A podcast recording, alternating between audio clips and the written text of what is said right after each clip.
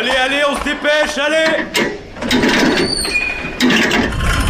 Vie étudiante et associative, Hissez la grande voile. Écologie, Il y a pas de voile, abruti politique, culture et société, Immersion dans 10 secondes et parfois un soupçon de sport.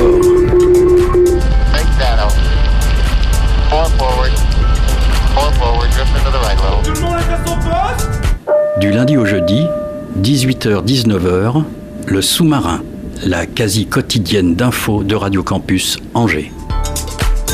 Bonsoir à toutes et à tous, il est quasiment 18h, vous êtes bien sur Radio Campus Angers, bienvenue à bord du sous-marin. Les relations entre l'Union Européenne et la Hongrie se sont largement détériorées depuis Fidesz au pouvoir. Camille aborde dans sa chronique le cas de la Hongrie au sein de l'Union Européenne, et puis présent sur la plupart des produits alimentaires que l'on achète, Loïc nous parle ce soir des Nutri-Score.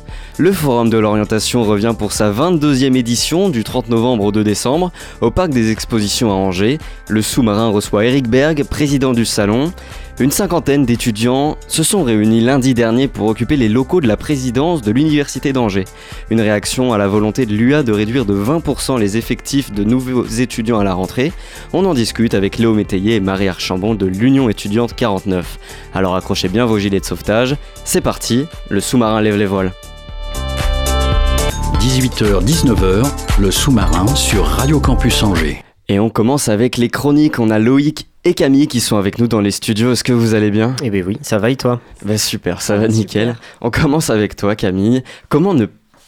Mes feuilles sont pas dans le bon sens? Si, c'est bon Non, ça, ça c'est moi ça.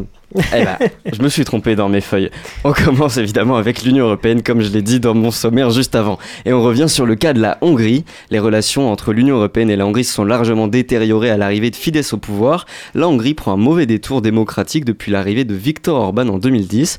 Affaiblissement de l'état de droit, régression des libertés fondamentales et des droits des minorités. Voilà le condensé du bilan de Fidesz au pouvoir. Cela faisait un petit moment qu'on n'entendait plus parler du cas de Viktor Orban, mais là on peut dire qu'il enchaîne les provocations. Alors oui, depuis quelques mois, c'est vraiment la course à la provoque. Comme les caprices d'un enfant de 4 ans, le président hongrois donne l'impression qu'il cherche à faire la pire bêtise. Alors pour revenir sur les faits dans l'ordre, il faut commencer par une visite assez inattendue. À la mi-octobre, Viktor Orban s'est entretenu avec Vladimir Poutine en personne lors de son déplacement en Chine. Alors il faut rappeler que le président russe est sous le coup d'un mandat d'arrêt de la Cour pénale internationale pour crimes contre l'humanité. La visite a clairement été très mal vue par la Commission. Aucun autre État membre n'avait encore rencontré Poutine depuis l'invasion russe sur le territoire ukrainien. La première ministre estonienne a qualifié cette entrevue de très très dérangeante. Et quelques jours plus tard, Viktor Orban bloquait le vote pour un nouveau fonds d'aide à hauteur de 50 milliards d'euros pour l'Ukraine.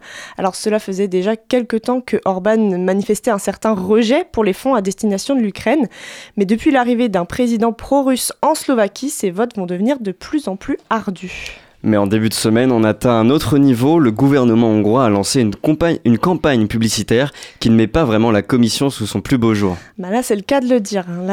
La, campagne publicitaire qui a été affichée sur tous les abribus et panneaux d'affichage à Budapest dépeint la présidente de la Commission européenne et Alexander Soros, donc le fils du milliardaire et philanthrope hongrois euh, George Soros, avec en légende, je cite, Ne dansons pas quand il siffle. Cette campagne intervient après une énième campagne de consultation nationale lancée par le Fidesz. Et ces campagnes demandent l'avis des citoyens hongrois sur les politiques votées par l'Union européenne.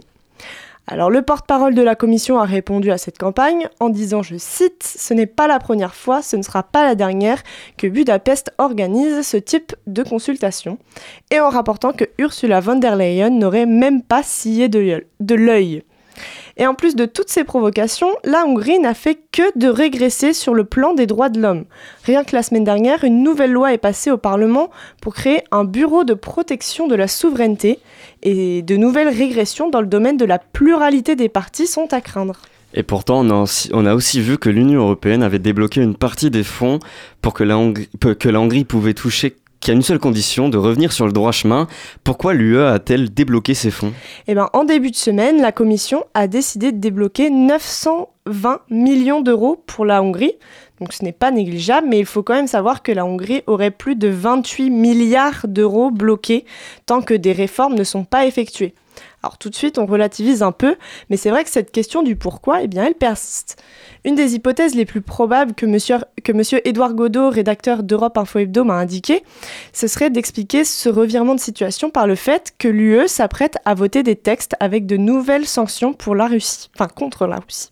Elle aurait donc besoin du vote de tous les États membres et même celui de Monsieur Orban. Merci Camille, on te retrouve la semaine prochaine. Je sais pas si tu sais déjà de quoi tu vas parler. Euh, non, pas encore. Eh ben, surprise, ce sera la semaine prochaine.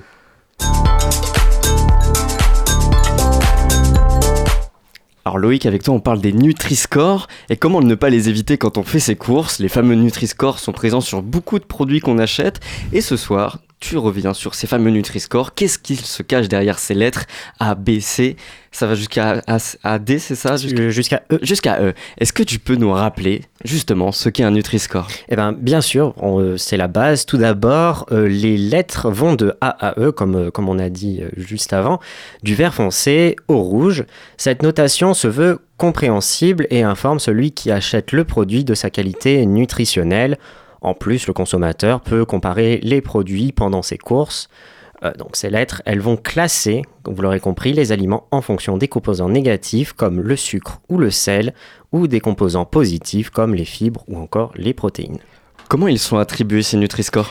Eh ben, Ils sont attribués de manière euh, volontaire. Les entreprises qui veulent doivent s'enregistrer sur une plateforme, mais pour certains, ce Nutri-Score devrait être la norme et donc obligatoire. Alors maintenant, la pratique. Euh, je vais essayer d'aller doucement parce que c'est pas facile à comprendre. Pour que vous compreniez bien, on va prendre un exemple. Donc, imaginons qu'on veut évaluer un gâteau. Donc, a la présence, vous, serez d'accord avec moi, majoritairement de sucre. Euh, tous les composants négatifs vont obtenir une note sur 10 et la moyenne de toutes ces notes va lui faire obtenir une note proche de 10. Et là, vous me dites, euh, ah, proche de 10, c'est pas si mal. Eh bien, en fait, il faut comprendre que l'échelle, elle marche à l'envers. Donc, plus on est proche de 10, moins c'est bon. Et une fois qu'on a évalué tous les composants négatifs, on va passer aux composants positifs qui seront notés, eux, entre 0 et 5. Après, il faut soustraire les deux moyennes qu'on a eues et on obtient une note qui va définir la catégorie du gâteau ici. Euh, d'ailleurs, il y a eu récemment des réévaluations sur certains produits comme euh, des jus de fruits, euh, les faisant monter, le cas des jus de fruits puisque les sucres sont naturels, donc voilà, passer de E à D, de, passer de E, D à C par exemple, ou baisser donc dans l'échelle de, de, ces lettres. Est-ce que ces Nutri-Score ont un impact sur les ventes des produits? Alors ça c'est sûr, ça a un impact. Une étude réalisée par Nielsen IQ montre que les ventes des jambons cuits ou rôtis notés B euh, ont progressé de 12% sur un an, alors que ceux notés C ont vu leur euh, vente baisser de 3%, et ceux sans Nutri-Score de 13%. Alors euh, vous vous en doutez, certains, de peur de faire moins de ventes après avec un Nutri-Score bas, vont pas en mettre du tout. Mais est-ce que c'est la bonne idée? Bah, Selon l'étude, non. Très clairement pas. Les entreprises qui n'ont pas mis de Nutri-Score sur leurs produits ont fait face à une chute drastique, une chute de 12% des ventes. Alors ce chiffre, euh, date un peu, mais euh, le nombre d'entreprises, euh, donc le nombre d'entreprises qui affichent, qui n'affichent pas la lettre sur les aliments qu'ils vendent a dû, a dû baisser. Bref, vous l'aurez compris, le Nutri-Score, ça aide à mieux manger, mais n'oubliez pas quand même de temps en temps de vous faire plaisir aussi, c'est important. Merci Loïc pour ces éclaircissements, on te retrouve toi aussi la semaine prochaine. Tout de suite, on écoute Olalis avec le titre SR sur Radio Campus Angers. M'agrada la teva forma somrius i decideixes que va bé.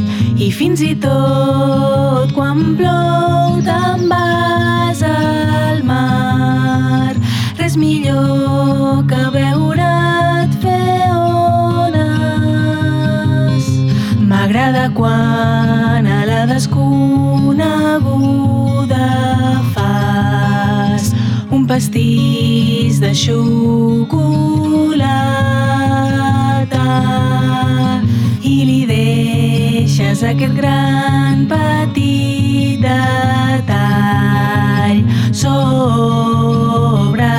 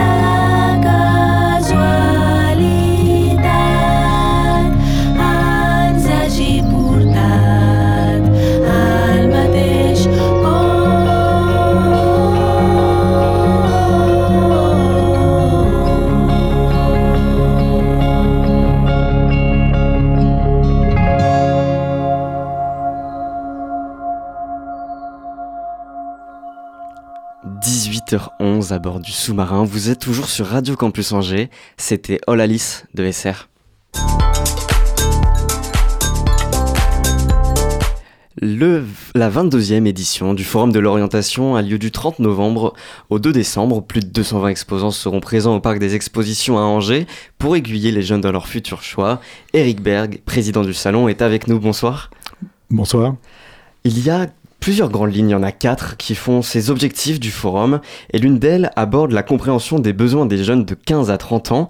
De quoi ils ont besoin les jeunes aujourd'hui? Ben, Je crois qu'ils ont besoin de, de se confronter à des à d'autres jeunes, de se confronter à des professionnels, de faire des rencontres. C'est aussi pour ça qu'on tient beaucoup à ce terme de forum euh, et qu'on tient à ne pas appeler notre manifestation salon parce que c'est pas un salon. Ça vous a fait tiquer que je dise président du salon? Euh, non, non, parce que c'est normal entre guillemets. Mais c'est vrai que je, je remets un petit peu le terme de forum au centre de au centre de l'appellation. Parce que, euh, voilà, sans faire une étymologie exagérée, le forum, c'est le lieu de la rencontre, c'est le lieu de l'échange, et que notre démarche, c'est bien ça. Et je crois qu'aujourd'hui, un, un de vos confrères où j'intervenais en début de semaine me disait, mais aujourd'hui, il y a du numérique, il y a des sites, il y a des réseaux, est-ce qu'il y a vraiment besoin de- d'organiser des événements? Eh bien, je crois que oui, justement, il y a besoin d'organiser des événements de ce type, parce que, et c'est quand même une très grande chance, si je compare avec euh, l'époque que j'ai pu connaître, où la recherche d'informations était quand même un petit peu Ça ardue. n'existait pas les forums comme euh, il y a maintenant? Ça existait les forums, mais ce qui existait surtout pas, c'était toute la masse d'informations qu'on peut trouver sur Internet, qu'on peut trouver sur les réseaux, que les établissements, les universités, les écoles mettent à disposition. Par contre, ce qui est toujours un besoin, c'est d'aller à la rencontre humaine. Parce que quand on fait un choix de, formation, c'est en fonction d'un cursus, c'est en fonction d'une envie, mais c'est aussi en fonction d'une ambiance, c'est aussi en fonction de ce que l'on va sentir, de ce que pendant 2, 3, 5 ans peut-être, on va vivre dans le lieu où on va faire nos études.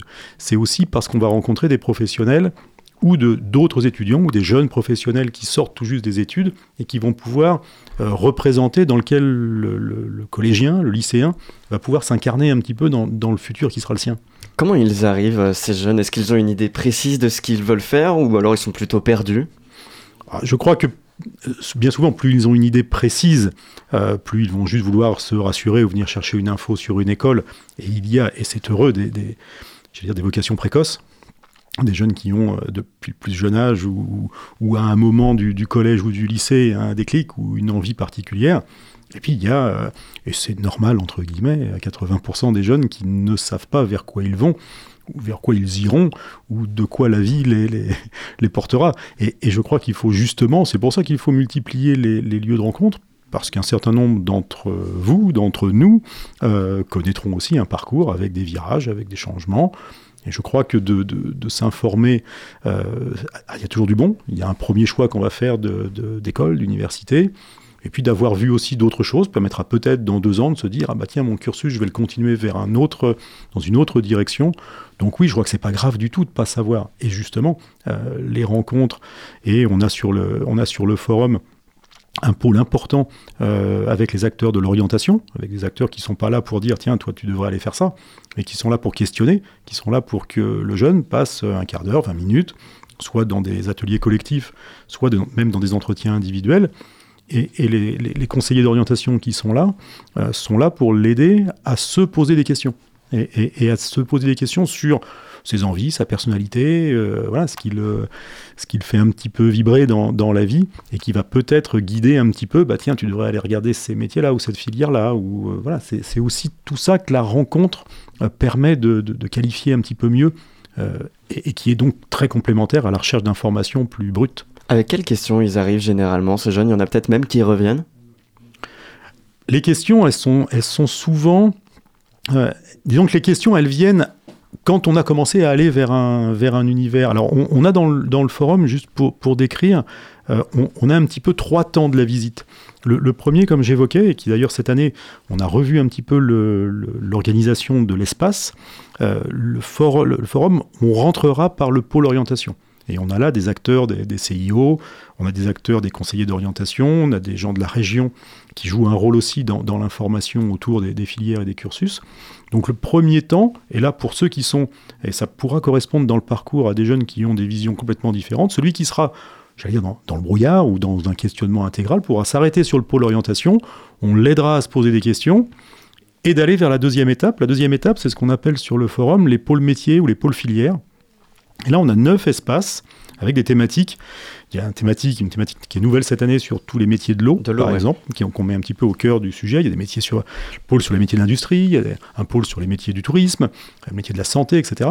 Donc ça, ce sont des, des espaces qui sont préparés, animés par des établissements de formation, euh, qui sont pas des lieux où on vient, entre guillemets, vous vendre un cursus, mais on est là pour que euh, le jeune, le visiteur, puisse s'immerger dans une filière, découvrir un petit peu l'atmosphère de certains métiers, de certains univers professionnels.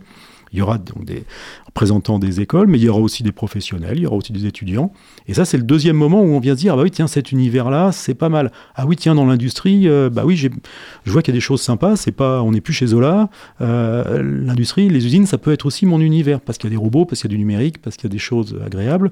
Ou au contraire, je vais aller vers les métiers de l'eau parce qu'il y a un petit peu de sens au- aujourd'hui à gérer l'eau d'une façon intelligente. C'est pour ça qu'il a été créé ce, ce pôle cette année. Alors c'est pour ça, euh, ju- juste pour finir, et le, et le troisième temps, une fois qu'on s'est immergé, qu'on a eu cette découverte des filières, bah après évidemment il y a les stands, des, on va être à 230 exposants cette année, donc exposants qui sont des écoles qui là vont présenter leur cursus, leur formation, etc. Donc ces trois temps de la visite permettent vraiment de cheminer. On fait les trois si on est, euh, bah, je vais dire vraiment dans un questionnement qui part de loin, ou on va directement parce qu'on sait qu'on se dit ah ouais tiens moi c'est les métiers de la de l'agriculture ou de l'environnement qui m'intéressent, donc je vais directement là, où on est comme ce qu'on évoquait, un jeune, moi j'ai envie de devenir avocat, bon bah boum, on va directement au, au pôle du droit. Quoi. Euh, le métier de l'eau, oui, le métier de l'eau. Alors les pôles, ils sont, alors il y a les pôles un petit peu traditionnels, hein, il y a les métiers qu'on retrouve un petit peu dans chaque édition, et puis à l'initiative des, établissements de formation, puisque c'est aussi mon rôle de- de- d'animer aussi les, établissements qui sont partie prenante du forum, bah, il y a des choses qui émergent en fonction de l'actualité, en fonction d'une formation qui, qui se développe sur, sur une école ou sur un campus. Et c'est vrai qu'aujourd'hui, quand on a préparé le- le forum de 2023, on s'est dit les métiers de l'eau, ça recoupe beaucoup de choses. Les métiers de l'eau, c'est les métiers de l'assainissement, c'est les métiers euh, de l'irrigation, c'est les métiers du stockage de l'eau. On en parle des fois, y compris sous un angle parfois un petit peu polémique, et, et- et il faut questionner les choses. Mais l'eau est aujourd'hui au cœur, euh, voilà, c'est un peu impensif, mais l'eau est au cœur de la vie. Et elle est au cœur des préoccupations dans, dans nos pays sous toutes ses formes. Et, et c'est vrai qu'on s'est dit, voilà, il y a, il y a un, un vrai savoir-faire ici, notamment à, à l'école de chimie, qui est, qui est pas loin de chez vous. Euh, et, et il y a un vrai, une- un, un vrai pôle de compétences autour des métiers de l'eau. Donc on a rassemblé des établissements de formation, des acteurs professionnels, pour illustrer justement cette diversité des métiers de l'eau. Et puis aussi parce qu'on est, et on a tous envie de faire au quotidien des choses qui sont quand même un petit peu avec un sens et avec une, envie d'améliorer la vie quotidienne. Bon, bah voilà, s'intéresser à l'eau aujourd'hui, je pense que ça peut être réellement motivant si on a, si on a 14 ou 15 ans ou, ou 16 ou 17 ans de se dire, tiens, mon avenir, il est peut-être dans, ce, dans cette orientation-là. Est-ce que c'est un de ses rôles euh, au Forum de l'orientation de, de venir influencer les jeunes à découvrir par exemple des métiers qu'ils ne connaissaient pas? Alors, je ne suis, pas un grand fan du mot influencer, euh, mais, d'orienter et d'éveiller, je dirais, oui, effectivement.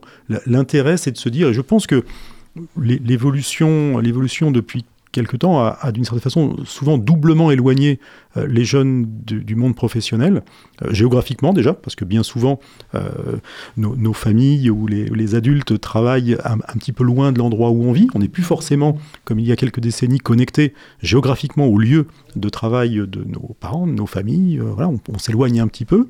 On est aussi déconnecté parce qu'un certain nombre de métiers se sont, sont devenus un peu plus abstraits, un petit peu plus conceptuels.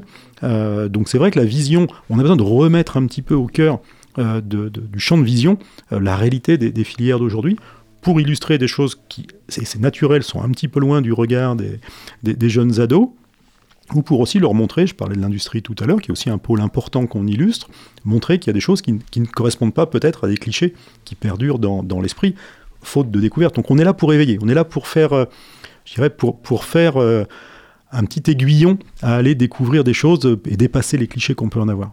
Vous, votre parcours professionnel vous a rapidement amené à évoluer dans la filière horticole, c'est ce que j'ai pu lire dans les documents que vous m'avez envoyés.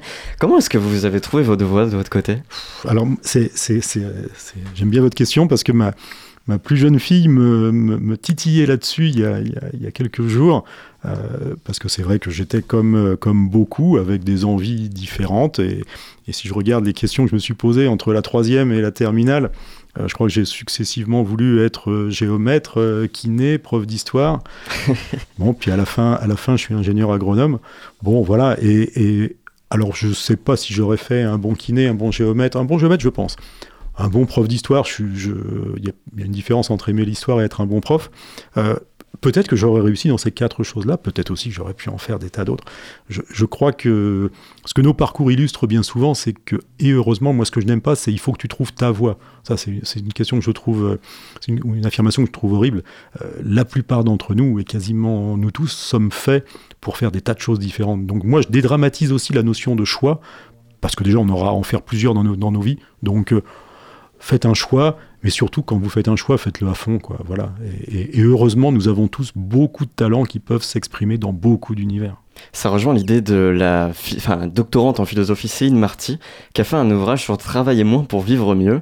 Elle, elle remet en, en question la formation à un métier précis, euh, parce, par- car on y perd tout simplement en, en autonomie et en savoir. Oui, alors en, en tant que chef d'entreprise, travailler moins, c'est vrai que ça, me- ça me parle moyennement, mais euh, j'allais dire, la notion de travail, elle est aussi un petit peu flexible. On est toujours, au- voilà, il y a le travail, il y a le travail salarié, il y a l'activité, tout ça est, à mon avis, un petit continuum. Ah, je crois qu'il faut surtout être heureux dans ce qu'on fait. Alors c'est vrai que c'est un peu, un peu bateau de dire ça, parce que malheureusement, on ne l'est pas toujours. Et croyez-moi, le chef d'entreprise que je suis n'est pas heureux tous les matins non plus. Les matins, si, mais les soirs, des fois, c'est un peu plus dur. Mais euh, non, je crois qu'il faut essayer de faire les choses avec passion. Je crois qu'il faut surtout essayer de, de bien faire les choses. Euh, moi, quand je parle du sens du travail, je crois que chaque travail peut avoir du sens, hormis les choses délictueuses ou, frauduleuses. Mais chaque travail peut avoir du sens. On peut être animateur radio et avoir du sens simplement parce qu'on a envie de le faire bien et que ses auditeurs soient, soient contents. On peut être. euh, moi, je travaille aujourd'hui dans la logistique. euh, voilà, ce, que je fais a du sens parce que j'ai le sentiment aussi de favoriser les emballages réutilisables, parce qu'on travaille aussi dans une dynamique où on va aller chercher, tiens, mon métier, en quoi il peut apporter du sens? Euh, et je crois que nous tous autour de nous, on peut tous trouver du sens en s'engageant à fond et en faisant bien ce qu'on a à faire. Se sentir utile alors. Ouais, se sentir utile et se sentir partie prenante. On n'est pas des individus séparés les uns des autres. On, on est tous quelque part, si on fait société, c'est qu'on est tous euh, reliés les uns aux autres. Et, et d'où aussi, je fais le lien avec ce terme de forum, comme on est reliés les uns aux autres, il faut qu'on ait des lieux d'échange, il faut qu'on ait des lieux de discussion et de rencontre. Pour euh, revenir sur Céline Marty, aller un peu plus loin, en fait, elle, elle explique que c'est principalement français de donner un sens à sa vie par le travail. Est-ce qu'un choix d'orientation va forcément dicter toute notre vie? Ah bah heureusement non. Heureusement non, euh, parce que sinon ça serait triste. Parce que ça veut dire qu'on aurait choisi à 15 ans ou à 18, et puis qu'on n'aurait plus qu'à se laisser guider et à se laisser... euh, je, ne crois en rien, ni à la prédestination, ni au fait que les choix sont faits euh, de façon définitive. J'en témoigne comme la plupart des gens de ma génération. On a fait des choix, et puis surtout, même quand on est dans... faut pas confondre avancer dans une filière, dans un univers métier, ou même dans un métier tout court. Euh, Des choix, on a à en faire tout le temps, et, on peut prendre des virages à, plein de moments de notre vie. Euh, moi, vous savez, j'ai- créé une entreprise il y a, il y a une- il y a 13 ans. Euh, voilà, j'avais une quarantaine d'années. Bon, bah voilà, les 20 premières années de ma, vie professionnelle, j'imaginais même pas créer une entreprise un jour. J'en ai créé deux depuis. voilà, ça, aurait pu ne pas se faire. Il y a des opportunités. Je crois que le choix, c'est surtout d'être très ouvert. C'est pour ça que j'insiste beaucoup sur les rencontres, les échanges, parce que c'est ça qui vous apporte des opportunités. En fait, le choix, c'est surtout d'être euh, en veille et de savoir saisir les opportunités qui passent. Comment est-ce qu'on parle à, à un jeune qui pourrait être inquiet, lui, concernant son propre avenir? Comment on lui apporte des réponses? Bon, je dirais déjà en, en- en ayant conscience que c'est logique d'être inquiet. C'est un sujet d'importance, donc c'est un sujet, euh, c'est un sujet qui peut générer de l'inquiétude. Ben, je dirais déjà, et, c'est pour ça que j'insistais au début sur le fait de dire, le, le- le premier chose, c'est de se questionner soi-même. Donc, en se questionnant soi-même, en, étant le plus lucide avec soi-même, en, en essayant, faut pas se tromper, faut pas se mentir, euh, ni quand on est jeune, ni quand on est un peu plus avancé dans la carrière, mais il faut pas se mentir. Et il faut pas non plus confondre euh, une envie, il faut, aller un peu au fond de soi-même. Et, je dirais l'in- l'inquiétude, euh, c'est quand on se laisse un petit peu porter. Euh, dès qu'on commence à reprendre un petit peu le contrôle de qui on est et, de sa vie, euh, on a un peu plus les mains. Donc je crois qu'il faut se dire, j'accepte de me questionner, j'accepte de voir ce que je sais faire, ce que je veux faire, où est-ce que je suis bon? Et je crois que quand on a 15 ans, quand on a 16 ans, on est quand même suffisamment avancé dans la vie pour se dire, tiens, dans telle situation, j'étais bien, tiens, dans telle situation de ma relation amicale, ou dans telle situation de ma vie sportive, ou de ma vie euh, associative, tiens, là, c'était pas mal. Ça, ça va vous aider à définir, et ça va aider les jeunes à définir des moments euh, où ils vont pouvoir dire, bah j'étais mieux dans le collectif. Ah non, je suis quand même plutôt un, gars ou une fille qui, qui apprécie d'être un peu, un peu solitaire, ou qui, qui apprécie de ne pas subir le choix des autres. Je crois que c'est toutes ces questions-là qui sont des questions de personnalité, et de contexte dans lequel la personnalité s'exprime qui sont intéressants à avoir pour justement aller vers, euh, vers des métiers. Avec aussi le prisme, je crois qu'on on- on revient un petit peu en, en arrière par rapport à ce que j'ai pu connaître aussi, c'est qu'on on essaye, je pense que c'est bien de ne pas avoir une graduation des, métiers, des, filières. Il n'y a pas les filières nobles, il n'y a pas les filières euh, secondaires ou secondes. Je crois qu'il faut aujourd'hui être, euh, être à l'aise avec, euh, y compris du coup avec les filières pro, les filières supérieures. Voilà, je crois qu'aujourd'hui, on parle, euh, je fais partie aussi d'un groupe de chefs d'entreprise où on s'intéresse à l'intelligence artificielle qui, c'est clair, va chambouler la vie de beaucoup de métiers, va aussi faire disparaître des métiers. Et, je crois qu'il faut en être conscient quand, on est jeune. Et je crois que ça redonnera de la valeur à des métiers avec un petit peu de matière, avec un peu de réflexion, là où l'humain restera encore, je l'espère, pour quelques décennies en avance. Et ça va aussi redonner beaucoup de valeur à des métiers du geste, à des métiers du savoir-faire euh, artisanal, entre guillemets, parce que là, on est clairement dans, le savoir-faire humain. Donc je crois qu'il faut aussi, plus on est conscient du monde dans lequel on est, plus on est conscient de comment on est fait soi-même, plus on va pouvoir lutter contre cette inquiétude qui peut venir. J'ai deux questions euh, qui me sont venues pour rebondir à, à vos propos. Je vais les faire dans l'ordre. D'abord, pour euh, rebondir sur les intelligences artificielles, comment ils sont saisis, lui, le forum de l'orientation? Il s'en saisit pas beaucoup, pour être franc, parce que euh, on est quand même sur une matière. euh, alors le, le- le pôle industrie s'en saisit un petit peu. Pourquoi? Parce que c'est un univers dans lequel il y a déjà beaucoup euh, de fonctionnements qui de, systèmes qui fonctionnent par algorithme, de systèmes où il y a justement au moins de l'IA prédictive qui aide sur de la prise de décision, qui aide sur des sur des process. Il y a aussi beaucoup de robotisation qui peut avoir aussi une matière issue de, de l'IA. Donc là, dans ces métiers-là, oui. Je crois qu'il sera intéressant, par exemple, on a un pôle aussi qui est dédié au métier du droit, euh, où là, euh, bon, on n'est pas dans des métiers qu'on montre, hein, il n'y a, pas- encore de robots, mais ça viendra peut-être. Mais le pôle des métiers du droit, par exemple, c'est un, lieu de rencontre avec des, notaires, avec des avocats, avec, de- des, avec des commissaires de police, avec des gens de la pénitentiaire. Mais je crois que notaire et avocat, par exemple, sont deux métiers qui aujourd'hui déjà sont experts comptables également sur un autre pôle, sont des métiers qui sont déjà confrontés et utilisateurs de l'intelligence artificielle parce qu'elle les aide évidemment d'une manière totalement accélérée à euh, sortir des données, à mettre en forme des données, à faire des synthèses de jurisprudence ou d'éléments normatifs. Donc ces métiers-là, oui, ils sont déjà confrontés. Donc ils ont déjà des visions de ce que seront leurs organisations d'entreprises, de cabinets, euh, de juristes ou d'avocats ou de notaires dans, dans 5 ou 10 ans, parce que ça commence déjà à une- être une réalité. Donc on ne se l'approprie pas en tant que tel sur le forum.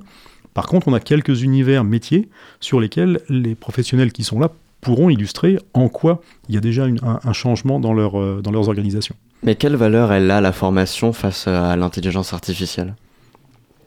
Elle a la valeur que, que- que l'homme veut garder face à la machine. Je, je crois que les évolutions techniques ont toujours, euh, ont toujours eu quelque part un, effet de destruction. hein. C'est la fameuse histoire de la destruction créative. Euh, mais il y a toujours une destruction de quelque chose. Euh, des moines copistes, il n'y en a plus beaucoup. Euh, N'empêche que la calligraphie, ça reste un art, et, celui qui la, maîtrise est aujourd'hui un artiste, là où il était un exécutant ou un, artisan il y a quelques siècles. Mais en même temps, l'évolution technique, elle a toujours apporté, si je reste sur l'illustration de l'imprimerie face à la calligraphie, elle a apporté une, diffu- une diffusion de savoir, une diffusion de culture euh, sans commune mesure. Donc je, crois qu'il faut, euh, je crois que la, dimension du progrès technique, je reste un adepte du progrès technique, mais euh, je crois qu'en Europe, on est euh, normalement, au moins dans la plupart des pays, par rapport à ce que vous disiez sur la chronique tout à l'heure, mais on, est des pays qui aiment quand même encadrer les choses. Et, je crois qu'il faut qu'on soit aussi, je crois qu'il faut que nos pays soient à l'avant-poste des besoins de régulation, des besoins d'encadrement des techniques, euh, quelles qu'elles soient. S'il n'y avait pas de code de la route, ça serait quand même la jungle. S'il n'y a pas de code de l'IA, ça sera la jungle. Et deuxième propos sur lequel je voulais rebondir, au forum de l'orientation, on met tous sur le même pied d'égalité. C'est ce que vous disiez juste avant, on ne fait pas de différence entre les métiers. Ah non, du tout. Et c'est aussi pour ça qu'on a à cœur de présenter les univers par filière, justement.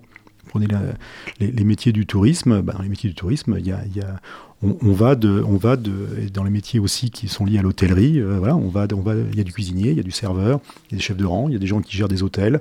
Voilà, il y a, y a- y entre guillemets, il y a de la place pour tout dans un univers. Dans l'univers des usines, c'est pareil. euh, donc oui, il n'y a pas de, y a pas de graduation des métiers ou des formations, bien sûr, bien sûr. Heureusement. Vous parliez tout à l'heure du, du métier d'animateur radio. Euh, C'était pour prendre un exemple concret, une information du 4 novembre du Monde.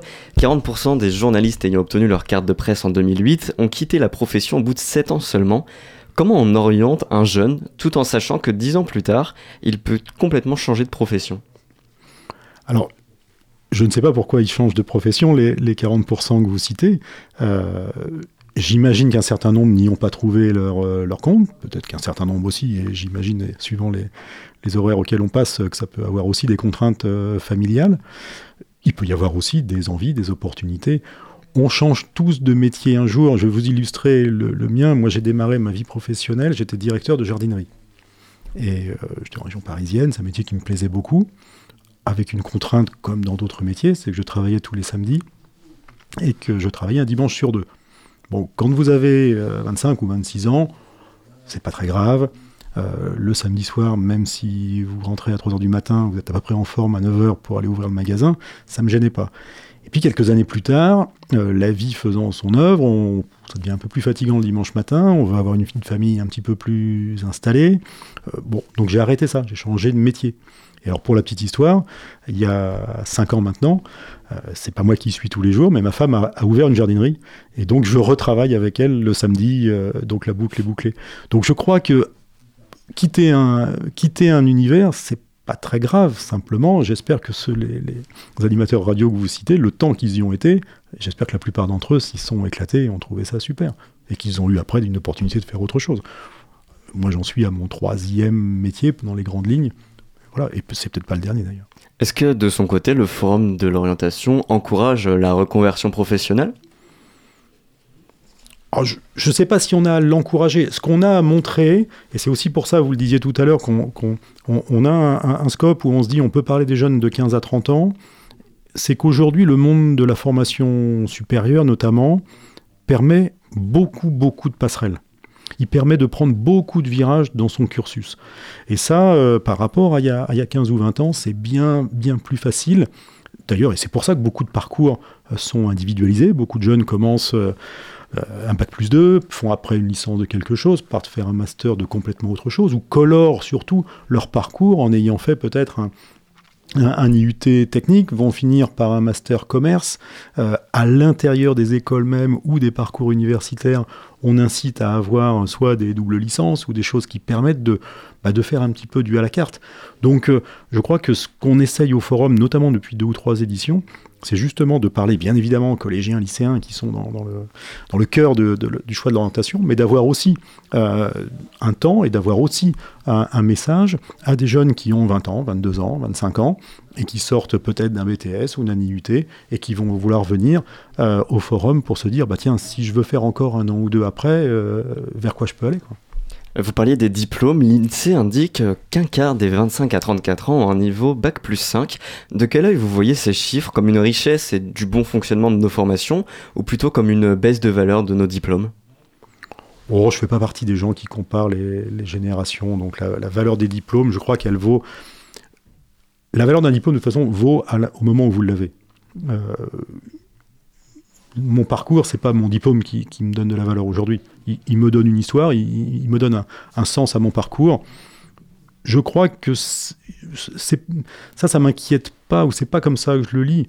Je crois qu'il faut regarder. Je crois qu'aujourd'hui, il faut être conscient aussi, et, et j'incite les jeunes à bien regarder quand même euh, le contenu des formations qu'on va leur proposer, la valeur, euh, la valeur de reconnaissance des diplômes. Il y a aujourd'hui, il faut être clair, hein, il y a dans le l'offre d'enseignement, notamment supérieur, Il y a beaucoup de choses, beaucoup de choses qui sont différentes, beaucoup de choses qui sont de valeurs différentes. Vous dites Euh, je- différentes je, je reste diplomate. Mais non, mais je crois que c'est aussi un conseil qu'on a à donner aux jeunes. hein. Euh, S'il y a des diplômes reconnus par l'État, s'il y a des diplômes certifiés, s'il y a des diplômes simplement euh, certifiants, voilà, tout, ce vocabulaire-là, faut pas hésiter à se l'approprier aussi, euh, parce qu'effectivement, euh, un diplôme reconnu par l'État, un établissement euh, sous contrat, tout ça, ça a du sens. C'est quand même, on est, alors c'est pas, la norme est parfois un peu lourde dans nos pays, mais autour des métiers de la formation, je crois qu'il faut se fier quand même aux labels et aux certifications officielles pour reconnaître, euh, on va dire, le, contenu d'une formation. Mais par rapport à votre question, que- qu'un nombre de jeunes ayant une formation supérieure euh, soit en augmentation, c'est c'est une bonne nouvelle. hein. C'est tout à fait une bonne nouvelle. En tout cas, on le rappelle, le forum de l'orientation a lieu du 30 novembre au 2 décembre au parc des expositions à Angers. Merci Eric Berg d'être venu dans le sous-marin ce soir. Merci. Et tout de suite, nous on écoute Danger Mouse et Gemini avec le titre Born Again sur Radio Campus Angers.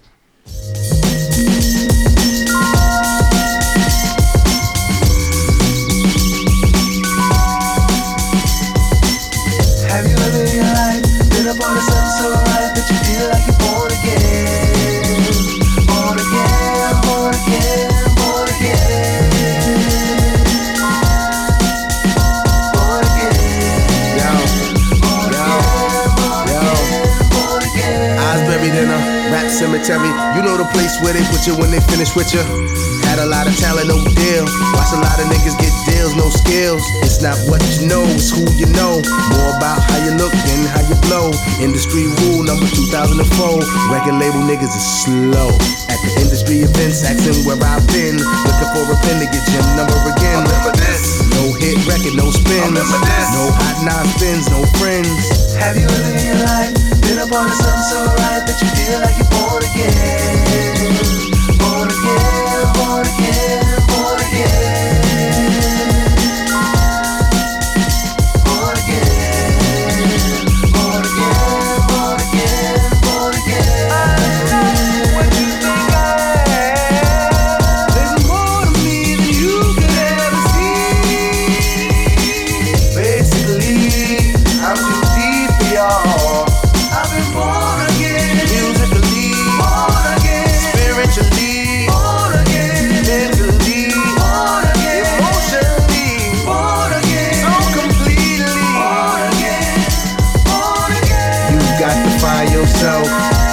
Got to find your voice. You got one life to live. Live it. You got to make your choice. Or you could be locked in, boxed in to what the next nigga, next nigga doing. Or you could be true to you and do you like I'ma be true to me and do me. Have you in your life been up on something so right that you feel like you're born again? Born again, born again,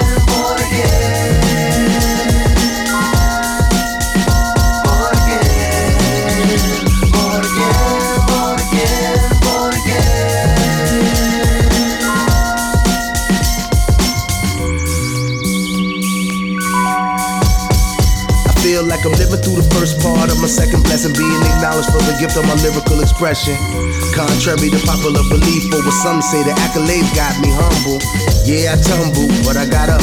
Brushed off my kicks, dusted off my pants. Then I got back to the business at hand and thank God that I got the chance to be born again. You got to find yourself. You got to find your voice. You got one life to live. Live it. You got to make your choice. Have you in your life boy, I'm so right, that you feel like a boy, yeah.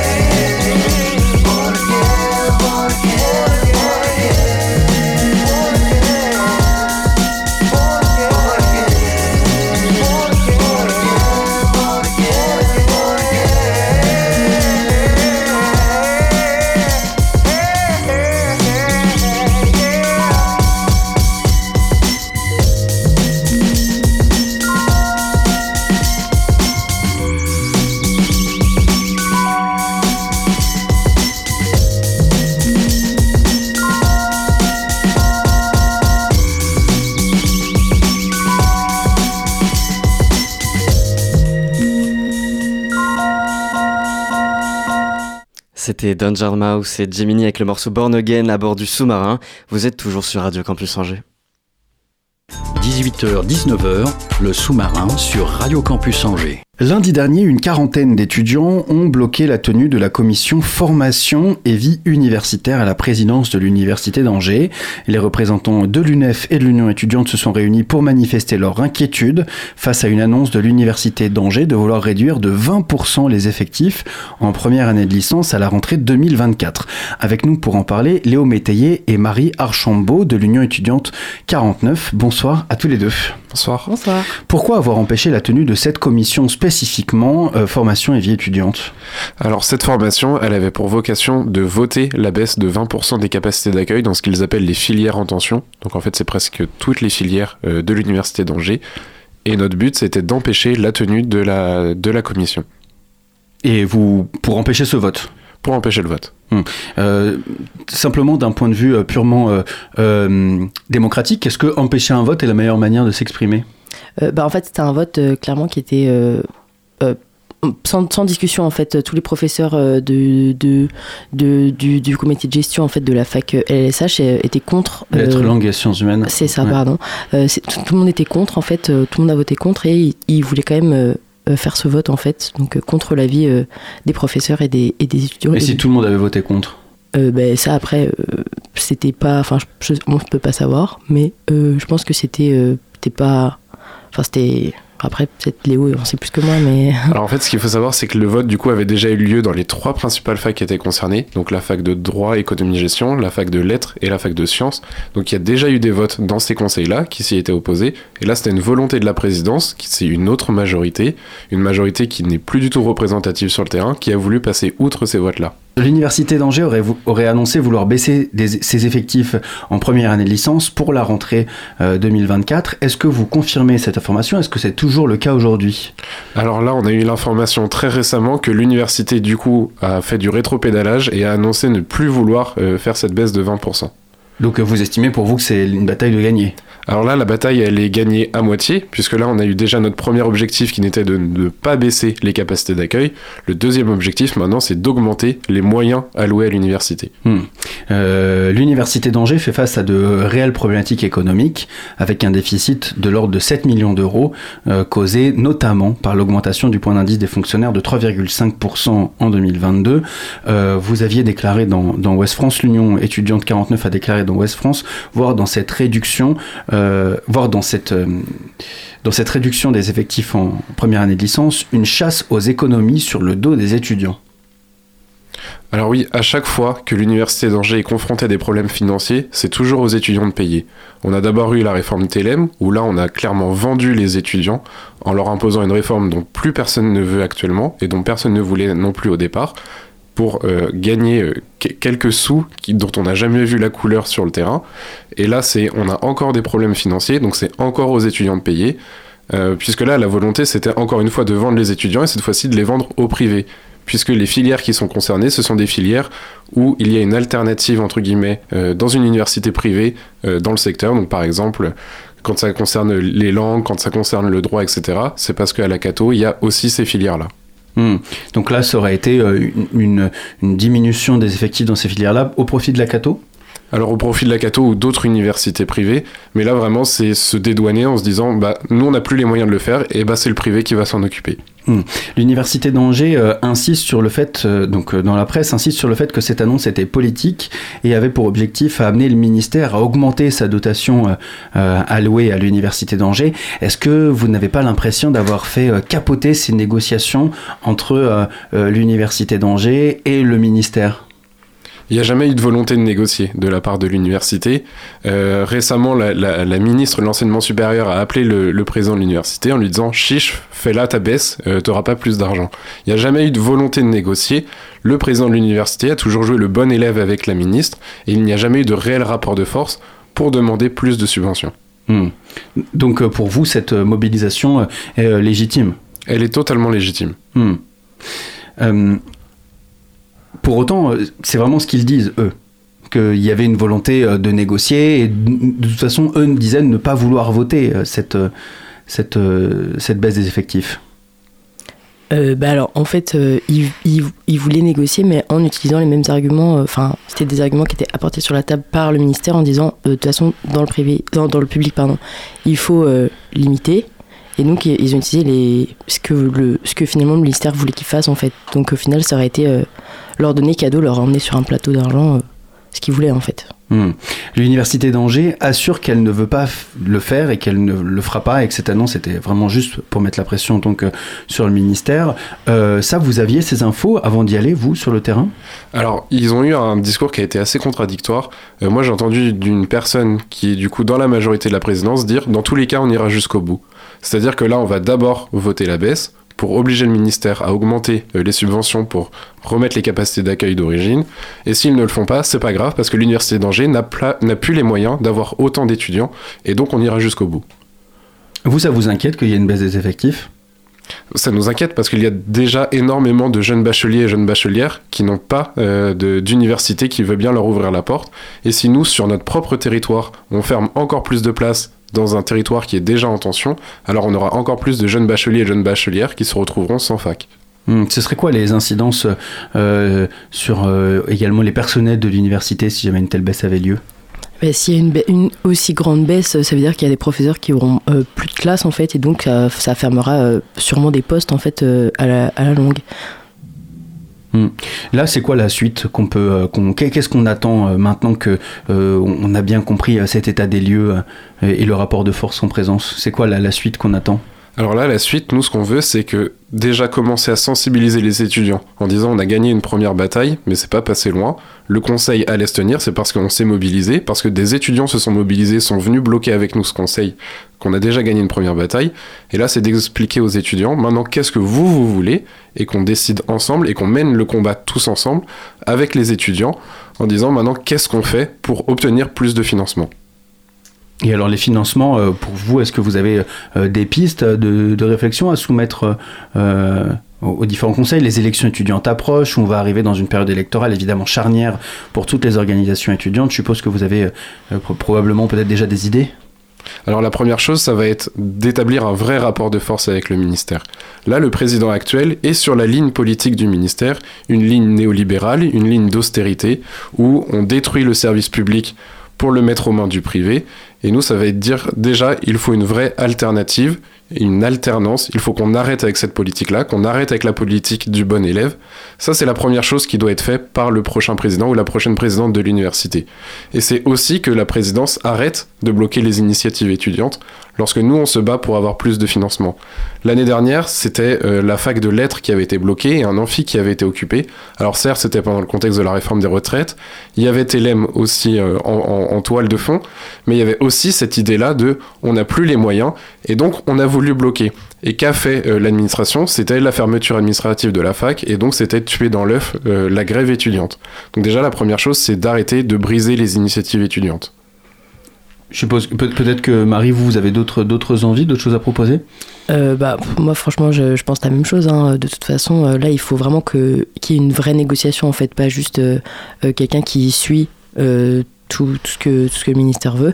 On veut vraiment que- qu'il y ait un, un vrai dialogue et que les, vraiment, les étudiants soient entendus et écoutés, quoi. Parce que, enfin, finalement, les étudiants, vraiment, on, on leur demande de- d'être gentils, de faire leurs études et puis après de partir bien gentiment euh, sans, sans rien faire et, de laisser euh, la direction faire alors que finalement la direction ne sont pas, sont pas étudiants, ils peuvent pas toujours comprendre ce que, ce que les étudiants vivent et donc euh, on, veut vraiment, on veut vraiment apporter un vrai dialogue et, et qu'on qu'on- on soit, on soit écouté finalement. Là, c'est vrai qu'en plus, dans les dernières réactions dans la presse de la part, en tout cas l'article écrit par le Courrier de l'Ouest, le, le- tout début de l'article, c'est un blocus, un blocage pour rien.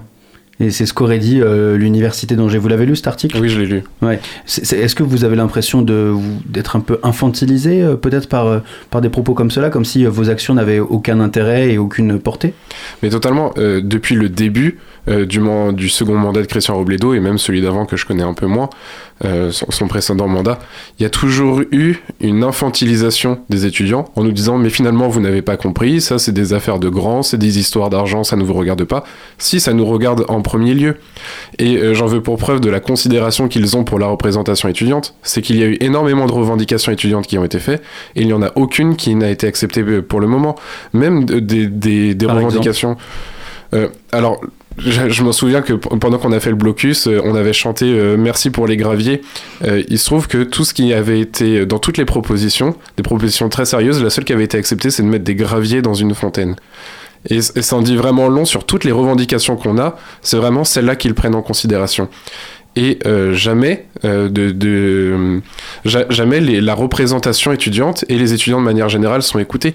Euh, quand la, la fac de lettres a été bloquée, quand l'amphi a été occupé, jamais le président ne s'est déplacé pour dire qu'est-ce qui se passe, est-ce qu'on peut discuter? Jamais ils n'ont discuté. Là, quand on a bloqué, il est venu nous voir. Et vraiment toujours le même discours, en nous prenant de haut et en disant mais finalement c'est vous qui n'avez pas compris. Alors que vous aviez compris, selon vous? Bah, c'est plutôt clair quand sur un papier on a on va baisser de 20% les capacités d'accueil, je pense que la phrase est plutôt claire. Hmm. En tout cas, les élections euh, étudiantes euh, arrivent là bientôt. Il va y avoir un vrai- rapport de force qui va aussi euh, s'organiser, notamment, ben, évidemment, je pense, je pense avec la fête 2A, mais aussi face à, l'UNEF. Là, pour autant, vous étiez avec l'UNEF dans le même bateau pour protester contre, contre cette baisse des effectifs euh, en première année de licence. Euh, vous êtes d'accord sur le fond? Qu'est-ce qui vous distingue un peu euh, de l'UNEF? Alors, on a eu des désaccords euh, sur certains points, comme par exemple sur la réforme TLM, sur comment est-ce qu'on doit lutter contre cette réforme-là, où on a, eu de vrais désaccords de fond. On a des désaccords aussi sur la façon de militer de manière générale. Mais on se rejoint sur énormément de points de notre programme, et c'est pour ça que ça nous empêche pas du tout. C'est pas parce qu'on est deux organisations distinctes que on, on ne se regarde pas et qu'on ne s'écoute pas. Là, on a lutté ensemble et on luttera ensemble à chaque fois qu'on le pourra. Et de toute façon, Radio Campus Angers euh, sera au rendez-vous de ces élections étudiantes puisqu'on essaiera d'organiser ensemble des, des débats et des échanges entre les différentes euh, propositions euh, qui s'offriront euh, aux étudiants euh, de l'Université d'Angers. Merci beaucoup euh, Léo Métayer et Marie Archambault de l'Union étudiante 49 d'avoir euh, répondu à nos questions sur les ondes de campus. Merci beaucoup. Merci. Et merci à toi Hugo pour euh, cette interview. Le sous-marin, quant à lui, termine sa traversée sur les ondes de Radio Campus Angers. Merci à toutes et à tous de nous avoir suivis. Merci à tout ce beau monde qui avait en technique ce soir. Alors, ne m'en voulez pas pour cette liste de noms. Merci à Yannick, Renaud, Timothée, Manon, Claire, Étienne et Esteban. Merci à de nouveau à Étienne pour la programmation, à Hugo à la coordination. Et nous, on se retrouve dès demain sur le 103 FM. On recevra le réveillon de l'amitié et le 122 à l'occasion. Bah, de leur événement. Alors restez bien à l'écoute de campus et d'ici là n'oubliez pas, les bonnes ondes, c'est pour tout le monde.